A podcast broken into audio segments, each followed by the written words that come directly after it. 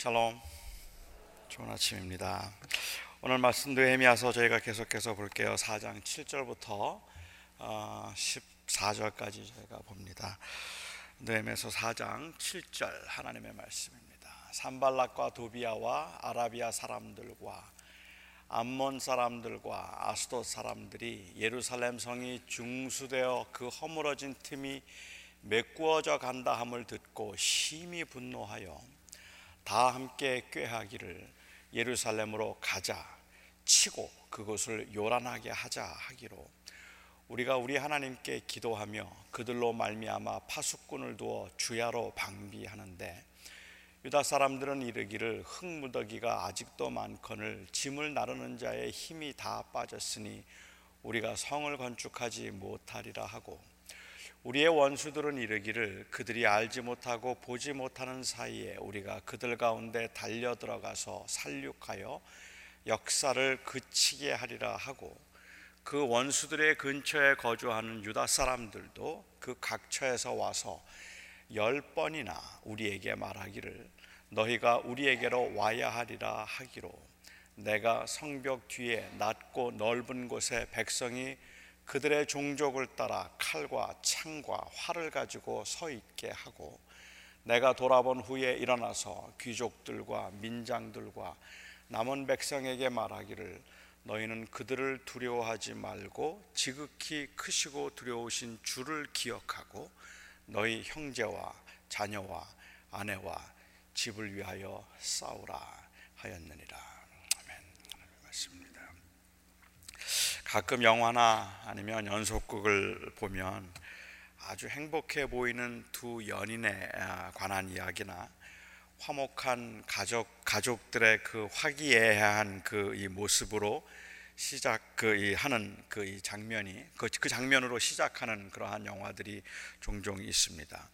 아, 그런데 시작 부분에 영화의 시작 부분에 사람들이 너무 행복해하고 그리고 왠지 너무 너무 단란한 모습을 보여주면 영화를 보면서 조금 불안합니다. 아, 그런 행복은 마치 곧 불이, 들이닥칠 불행을 예고하는 것 같기 때문에 그렇습니다. 너무나 행복하고 너무 잘 사는 모습을 보여주면 저러다가 무슨 일 당하지 하는 그러한 생각이 들어서 행복한 모습이 오히려 조금 더 조마조마해요. 그리고 거의 모든 영화는 대체로 그렇게 행복한 사람들에게 갑자기 불행이 닥치기 시작합니다. 행복 끝에 들이닥치는 이 어려움은 아, 종종 아주 혹독하기도 합니다. 저는 그런 영화나 아니면 드라마를 보면 산다는 게 참 그렇게 평탄한 것은 아니구나 하는 것에 아, 공감을 하고는 합니다. 아, 편안할 때보다는 힘들 때가 더 많은 것 같습니다.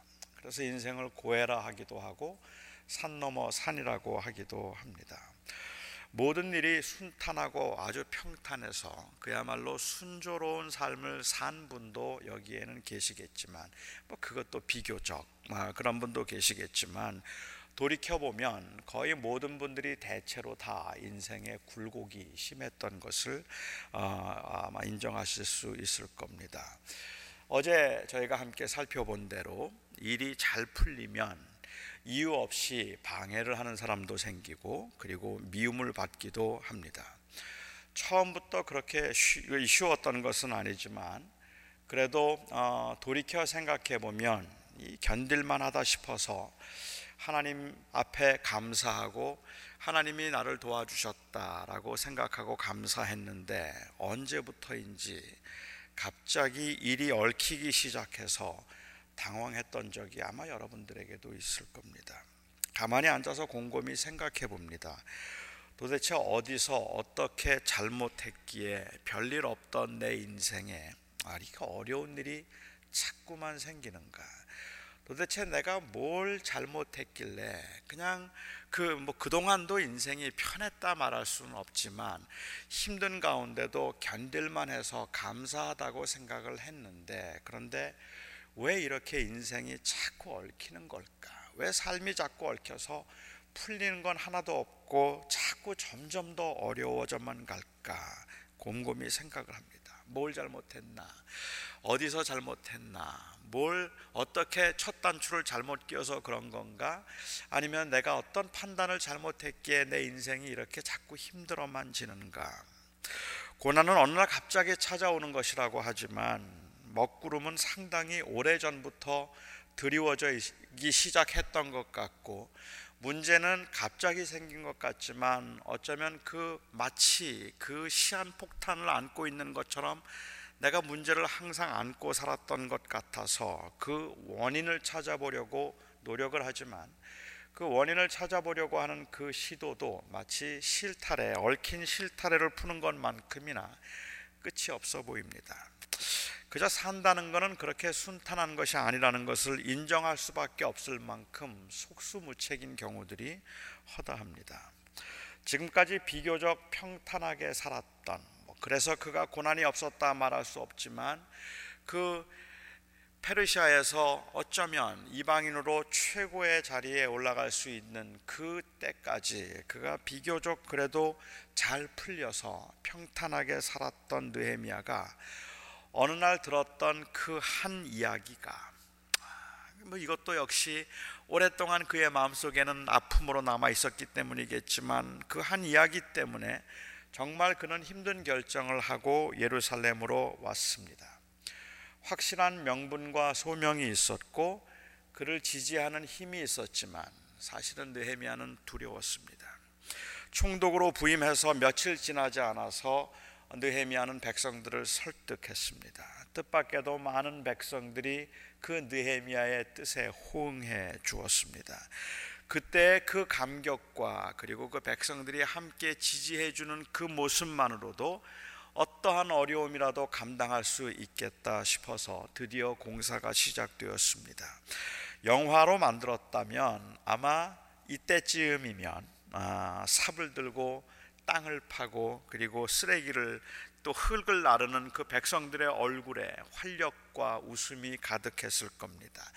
아마 장난도 하고 농담도 했을 겁니다. 기대에 가득 차서 이제 우리 할 수 있다. 이제 우리는 될 거다.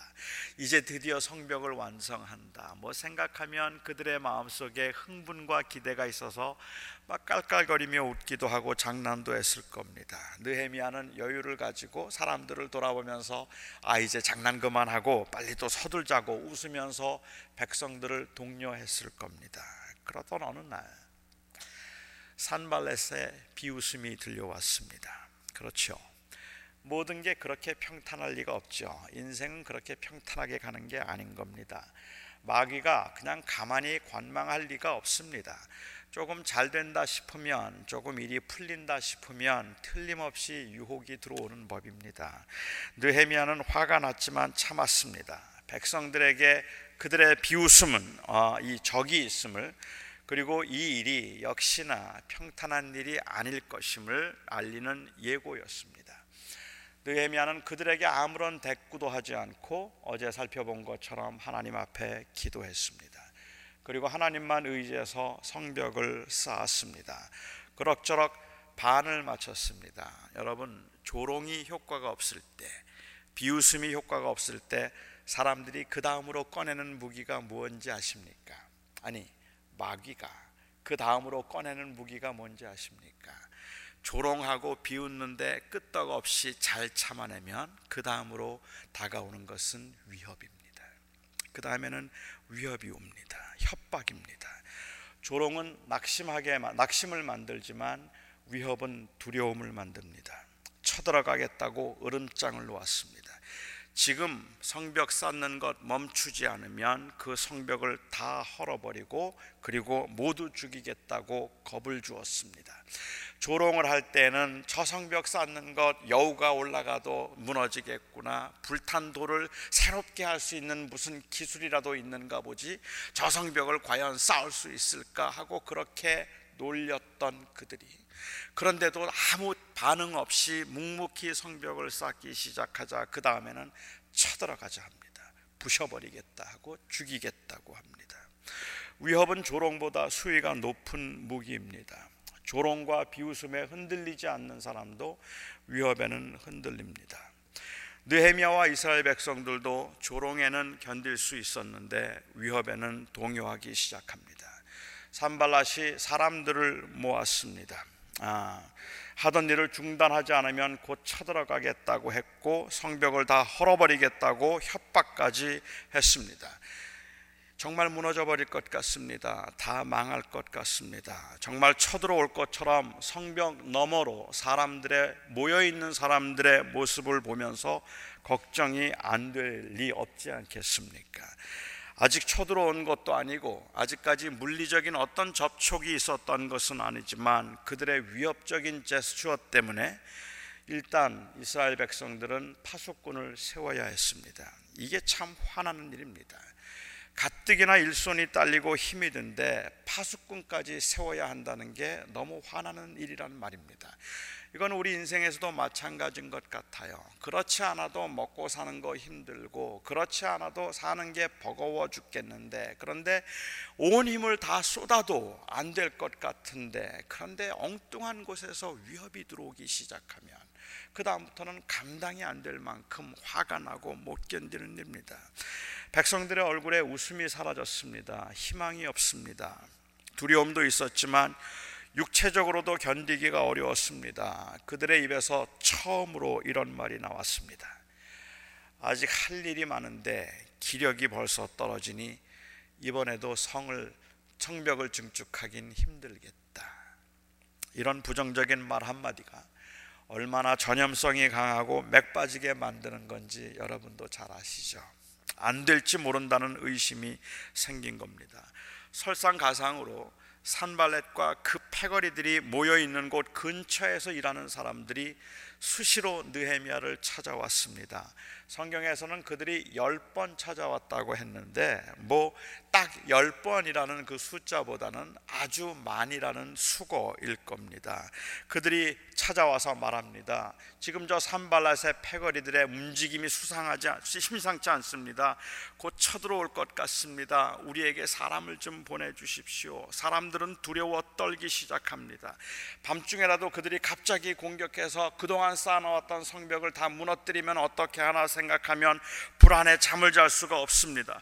오늘 밤에라도 그 공들여 놓은 것들이 다 무너져 버릴 것 같고 그야말로 하루 아침에 다 물거품이 되어 버릴 것 같습니다. 산발락과 그의 동료들이 그렇게 대단한 힘을 가지고 있었던 것은 아니지만 유다 백성들을 혼란과 두려움에 떨게 만들기에는 충분했습니다. 엄밀히 아직은 아무 일도 일어나지 않았 어요. 접촉이 있었던 것도 아니고 돌 하나에도 손을 댄 적이 없습니다. 그냥 위험만 했습니다. 그런데도 사람들을 패닉으로 몰고 가기에 충분할 만큼 이 위협은 아, 힘이 있습니다. 사람들이 염려하는 아마도 대부분의 것들은 사실은 일어나지 않은 그 이 것들일 거라고 저는 생각합니다. 많은 분들이 얘기하는 것처럼 우리가 가지고 있는 두려움과 염려는 실제로 그 일이 일어나서가 아니라 그 일이 일어날 것 같기 때문에 두렵다는 말이죠. 이 염려는 그런데 바로 두려움에서부터 비롯되는 것입니다. 뭐 힘들어도 산호라면 사라질 텐데 그런데 그 실패에 대한 두려움은 사람을 견디지 못하게 만드는 것 같습니다.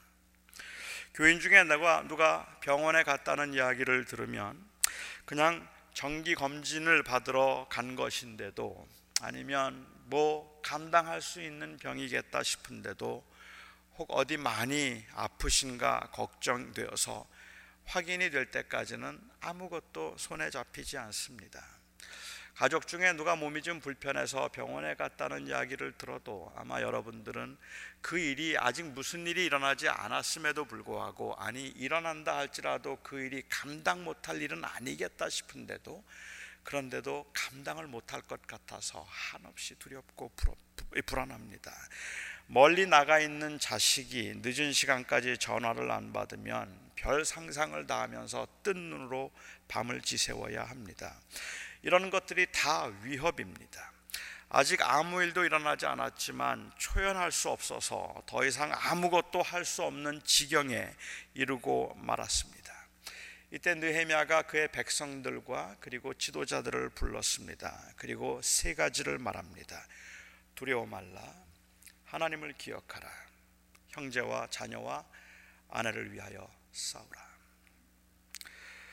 끝까지 싸우겠다는 결의를 보인 겁니다. 저는 이 세 말이 결국은 같은 말이라고 생각해요. 두려워 말라, 하나님을 기억하라. 그리고 이 형제와 자매와 내 아내를 위하여 싸우라는 말, 이 말은 결국 같은 말인데 그 말은 결국 끝까지 하자는 말입니다.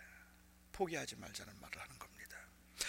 이때 그이 느헤미야가 백성들을 모아서 그 이야기를 하고 14절에 이야기를 하고 난 다음에 15절에 제가 읽지는 않았지만 산발렛이 보인 이 산발렛이 보인 반응이 참 재미있습니다. 표준 세번역에는 이렇게 기록되어 있습니다. 하나님이 그들의 음모를 헛되게 하셨으므로 우리는 모두 성벽으로 돌아와서 저마다 하던 일을 계속하였다. 세상에 이렇게 허망한 일이 어디 있습니까? 지금 산발라시 죽이겠다고 다 무너뜨려 보겠다고 막 야단을 치고 소란을 피우는데 그것 때문에 백성들이 불안해하고 일을 하지 못하고 일손을 멈추고 있다가 느헤미야가 그들에게 우리 두려워하지 말고 하나님만 의지하고 우리 형제 자매들 위해서 싸우자 하고 그 백성들이 그렇게 그러자고 다시 마음을 먹고 다시 그들이 성벽을 쌓는 곳으로 가니까 그의 산발락과 그의 그 이 패거리들이 그냥 기가 팍 죽었단 말이에요. 그래서 하나님께서 그들의 음모를 실패하게 하심으로 그들은 다시 그냥 제자리로 다 돌아가고 자기들은 사람들은 하던 일을 계속했다라고 그렇게 이야기하고 있습니다. 정말 위험만 했을 뿐입니다. 그런데 여러분 지나고서 나서 생각해 보면 이성적으로 생각하면 이 반응은 예측된 반응입니다. 아십니까?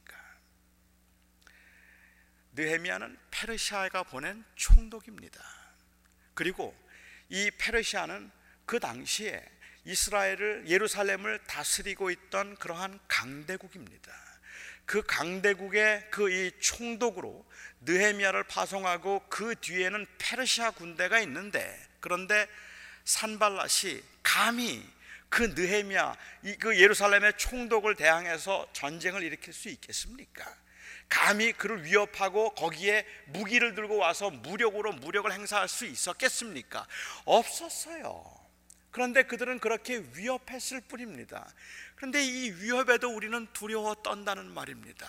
하나님이 우리와 함께 하시고 하나님이 내 걸음을 지키시면 아무리 겁을 주고 아무리 으름장을 놓고 아무리 괴롭히려고 한다 할지라도 마귀가 내 인생에 내 몸에 내, 내 몸에 손끝 하나 되지 못할 것이라는 것을 우리는 알고 있는데 우리의 삶이 하나님의 손 안에 있다는 것을 알고 있는데 그런데 마귀가 한번 흔들면 정신을 못 차려요. 우리는 정신을 못 차려요.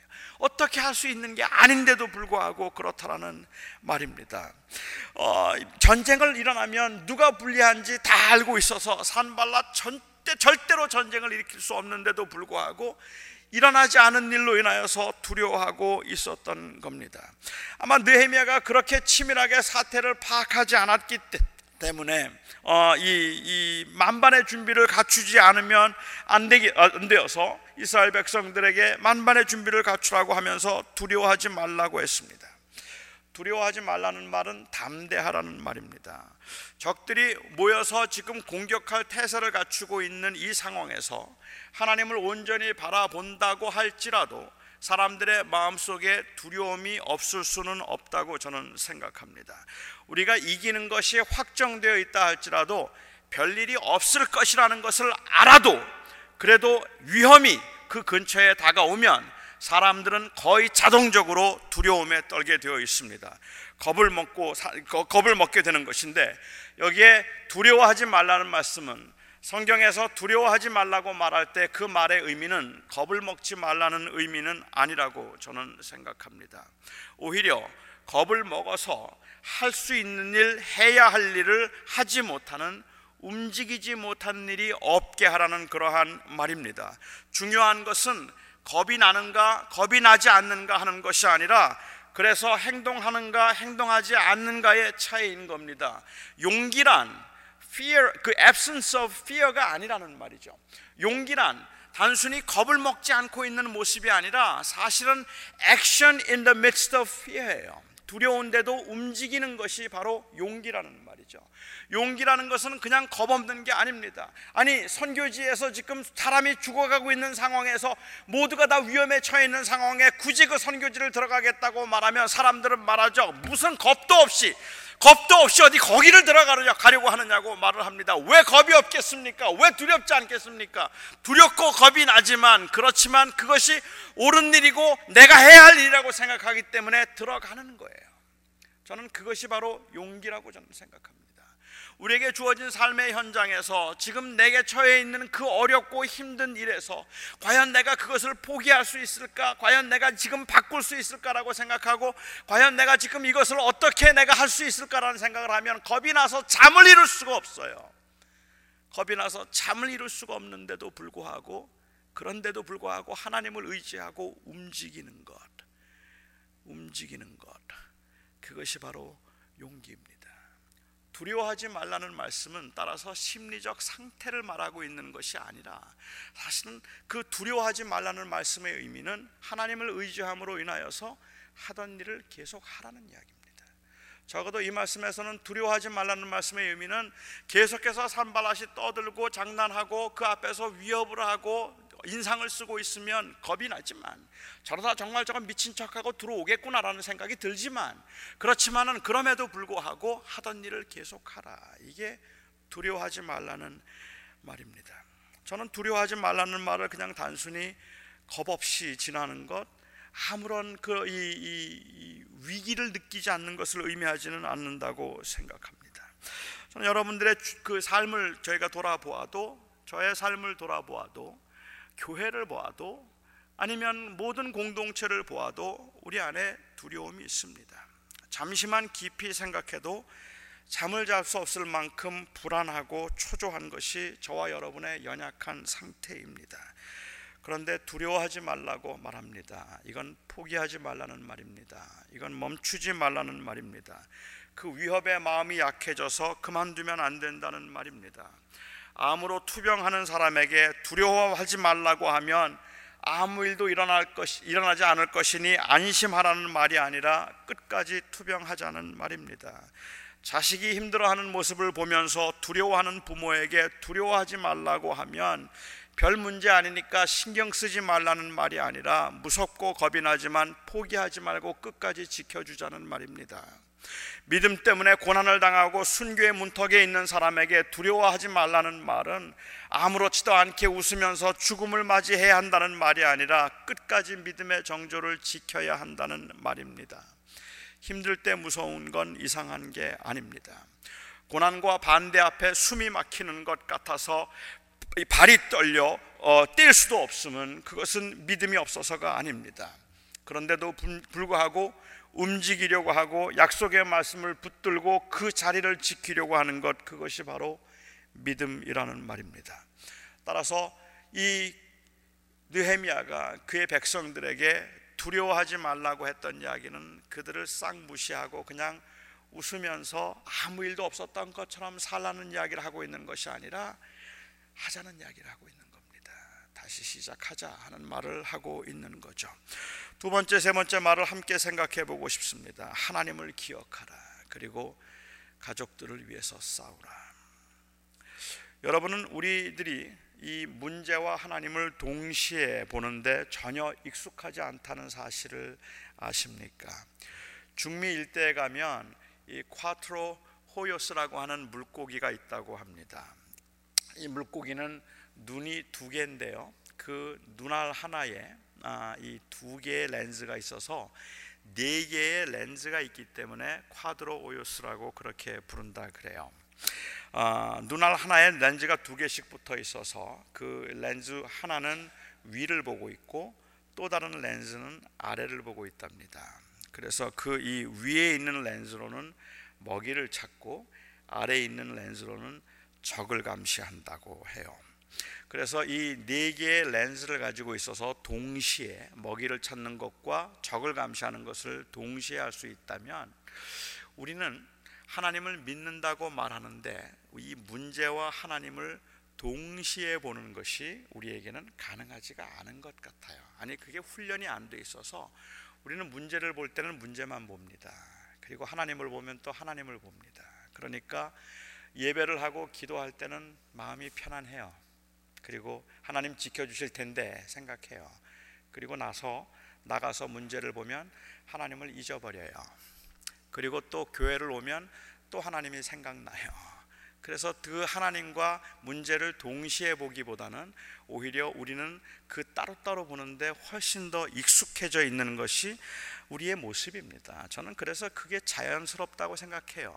기도하고 하나님 앞에 부르짖고 매달릴 때는 난 하나님만 의지하겠습니다. 하나님만이 나의 주님입니다라고 그렇게 기도할 때 그럴 때는 정말로 담대하고 그리고 정말로 그때는 마음에 평안함이 있는데 그리고 막상 현장에 나가서 어려움과 문제를 볼 때 흔들리는 모습을 보면 사람들은 내 믿음이 위선인가 생각하고 내가 혹시 이 엉터리인가 아닌가라는 생각을 하는데 저는 그게 인간이라고 생각해요. 그것이 우리가 우리에게 그 우리의 원래 모습일 거라고 생각합니다.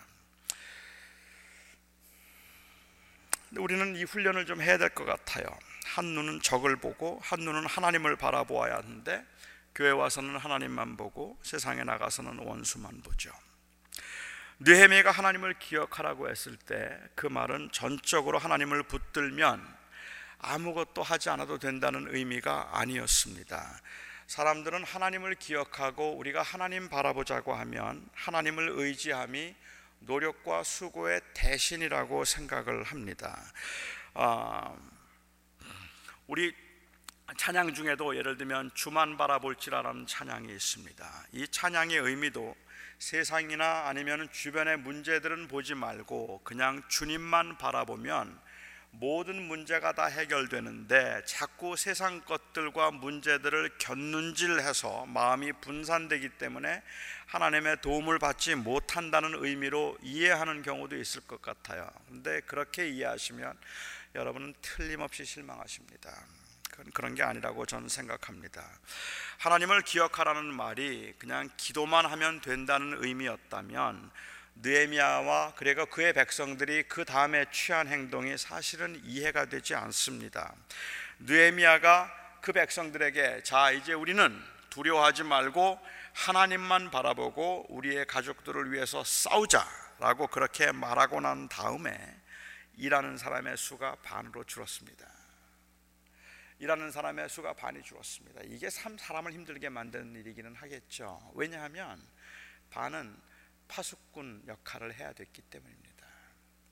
하나님만 의지하자고 말을 했으면 우리 생각에는 그러면 하나님이 지켜주실 때니까 우리는 아무것도 걱정하지 않아도 돼라고 생각할 것 같은데 우리 하나님만 바라보자라고 이야기하고 그 다음에 느헤미야가 했던 행동은 파수꾼들을 반을 파수꾼으로 세우고 나머지 반이 일을 하도록 한 것입니다.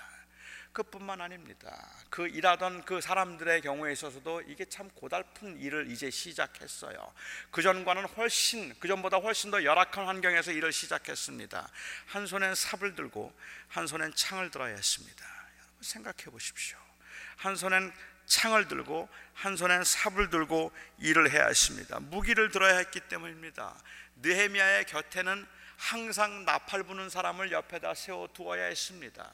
만일 적이 쳐들어오기라도 한다면 나팔을 불어야 했기 때문에요. 여차에서 나팔을 불면 모든 사람들이 다 군인으로 둔갑해야 되었기 때문입니다. 이게 무슨 주님을 의지하는 모습입니까? 이렇게 하고 어떻게 주님을 의지한다고 말할 수 있겠습니까? 그렇게 차라리 다 준비해서 그 이 칼과 창을 들고 싸울 준비를 하고 있다면 그렇다면 우리가 하고 있는 거지 우리가 생각하고 있는 주님을 온전히 의지한다는 말의 의미는 내가 모든 걸 다 내려놓고 그냥 하던 일 계속해서 하고 그렇게 일을 하면 그러면 하나님께서 우리를 지켜주셔서 칼 들거나 창 들지 않고 파수꾼 세우지 않아도 천사들을 하나님께서 보내주셔서 우리를 지켜주시는 것 그게 하나님을 의지하는 것이고 그게 하나님은 우리를 도와주시는 거라고 생각하지 않겠습니까? 그렇게 생각하고 나면 참 깝깝한 현실이란 말입니다. 아마 여러분들이 경험하고 있는 그 허망함과 그 좌절도 그럴 거라고 생각해요. 어느 때는 여러분들이 가지고 있는 그 이 삶에서 여러분들이 경영하고 운영하던 것들을 반으로 줄여야 되고 하나님을 의지하겠다고 믿음으로 기도하고 그 다음에 하나님 더욱 바라보고 난 다음에도 여러분들이 그동안에 누리고 즐기던 것들을 반으로 줄여야 되고 그리고 또한 여러분들이 하던 그 생활 패턴과 라이프 스타일이 바뀌어야 되는 그러한 상황이 오게 되면 내가 하나님을 의지하는데 왜 이렇게 바꿔야 되고 왜 이렇게 줄여야 되고 왜 이렇게 힘들어야 되는가라는 그러한 어려움 을 겪게 되고 마치 하나님을 온전히 의지한다는 말의 의미는 하나님께서 다 채워주시고 하나님께서 다 도와주시고 하나님께서 다 붙들어 주실 테니까 그냥 하던 대로 그냥 마음껏 그냥 내가 옛날처럼 그렇게 살아보자고 생각하는 게 하나님을 의지하는 것처럼 그러면 어느, 언젠가는 하나님께서 내 기도를 들으시고 하나님의 문제를 해결해 주실 거라고 생각하는 것. 이게 우리가 보통 일반적으로 하나님을 의지하는 모습이라고 생각합니다 제가 처음에 말씀을 드렸던 것처럼 두려워하지 말라는 말씀과 너의 아내와 자식들을 위해서 싸우라는 말씀과 하나님을 기억하라는 말씀이 같은 말씀이라면 하나님을 기억 의지하라. 하나님을 의지하고 하나님을 기억하라는 이 말의 의미는 그러니까 다 포기하라는 말이 아니라 우리 끝까지 싸우자. 그 말입니다. 하나님이 우리와 함께 하실 것이니까 하나님이 우리의 수고와 우리의 노력을 하나도 헛되게 하지 아니하실 테니까 하나님께서 우리를 붙들어 주실 테니까 우리 끝까지 하자 하는 말이라는 말입니다. 하나님을 바라보면 찹 삽도 창도 다 놓고 앉아 있으면 된다고 생각하면 그러면 실망할 겁니다. 우리에게는 항상 위협이 있습니다. 생명의 위협이 있고 실패의 위협이 있습니다. 그 일이 실제로 일어날 일이든 그렇지 않든 항상 두려움과 염려 중에 살 수 없을, 없을 만큼 위협을 받으며 살고 있습니다. 그러나 우리는 기억해야 합니다. 마귀가 위협을 할 수 있을지는 모르지만 하나님이 우리와 함께 하시는 한 하나님의 허락 없이 마귀가 우리의 몸에 손을 대는 일은 없습니다. 우리가 아무리 힘들고 아무리 어려워도 그리고 정말 죽을 것 같아도 우리의 생활이 그리고 우리의 삶이 고난과 아픔의 연속이라 할지라도 그렇더라도 우리가 두려워하지 않을 이유는 하나님이 허락하지 아니하시면 마귀는 하나님의 사람들에게 손을 댈 수 없습니다. 우리가 그것을 아는 것이 우리가 하여금 이 땅에 살면서 어떠한 환경과 어떠한 상황에서도 우리가 하나님을 바라볼 수 있는 이유라고 저는 생각합니다. 내가 무엇을 할 수 있느냐는 조롱이 있고 너를 기어코 무너뜨리겠다는 위협이 있지만 하나님을 바라보며 믿음으로 살겠다는 용기로 사람들은 다시 일어나야 합니다. 나는 절대로 할 수 없을 것이라는 두려움과 내 수고와 고생이 다 부질없는 것이라는 상실감에 꼼짝할 수 없었던 것 그것은 아마도 그 위협에 기가 질려서일 겁니다. 이제 우리는 다시 하나님을 바라보고 다시 시작해야 합니다. Downsizing, it's okay. 여러분들이 혹시 살면서 여러분들이 경험하고 있는 아니 교회에서 경험하고 있는 some troubles, it's okay. 정말로 중요한 것은 하나님이 함께 하신다는 사실이라고 저는 생각합니다. 하나님께서 우리와 함께 하시고 하나님께서 우리를 지키신다면 우리는 정말로 그 위협 가운데서도 항상 우리를 두렵게 만드는 그 불확실함 가운데서도 우리는 주님을 바라보고 우리에게 주어진 일들을 할 수 있을 거라고 저는 확신합니다. 부디 여러분들이 여러분들에게 주어진 그 현장에서 아, 이 영적인 전쟁을 하면서 마귀가 지금 하고 있는 일이 조롱이 아니면 여러분을 위협하고 여러분들을 위협하는 이유가 있다면 여러분으로 하여금 더 이상 하나님을 바라보지 못하도록 하는 게 그의 궁극적인 목적입니다. 어떤 이유에서든지 여러분들로 하여금 더 이상 하나님을 바라보지 못하게 하는 것, 그렇게 하는 것이 마귀의 목적입니다. 여러분들은 아무리 어려워도 아무리 힘들어도 많은 걸 잃어버리는 것 같다 할지라도 절대로 포기해야 하지 말아야 될 그것, 그것은 바로 하나님을 의지하는 것입니다. 하나님을 바라보는 것입니다. 기도하겠습니다.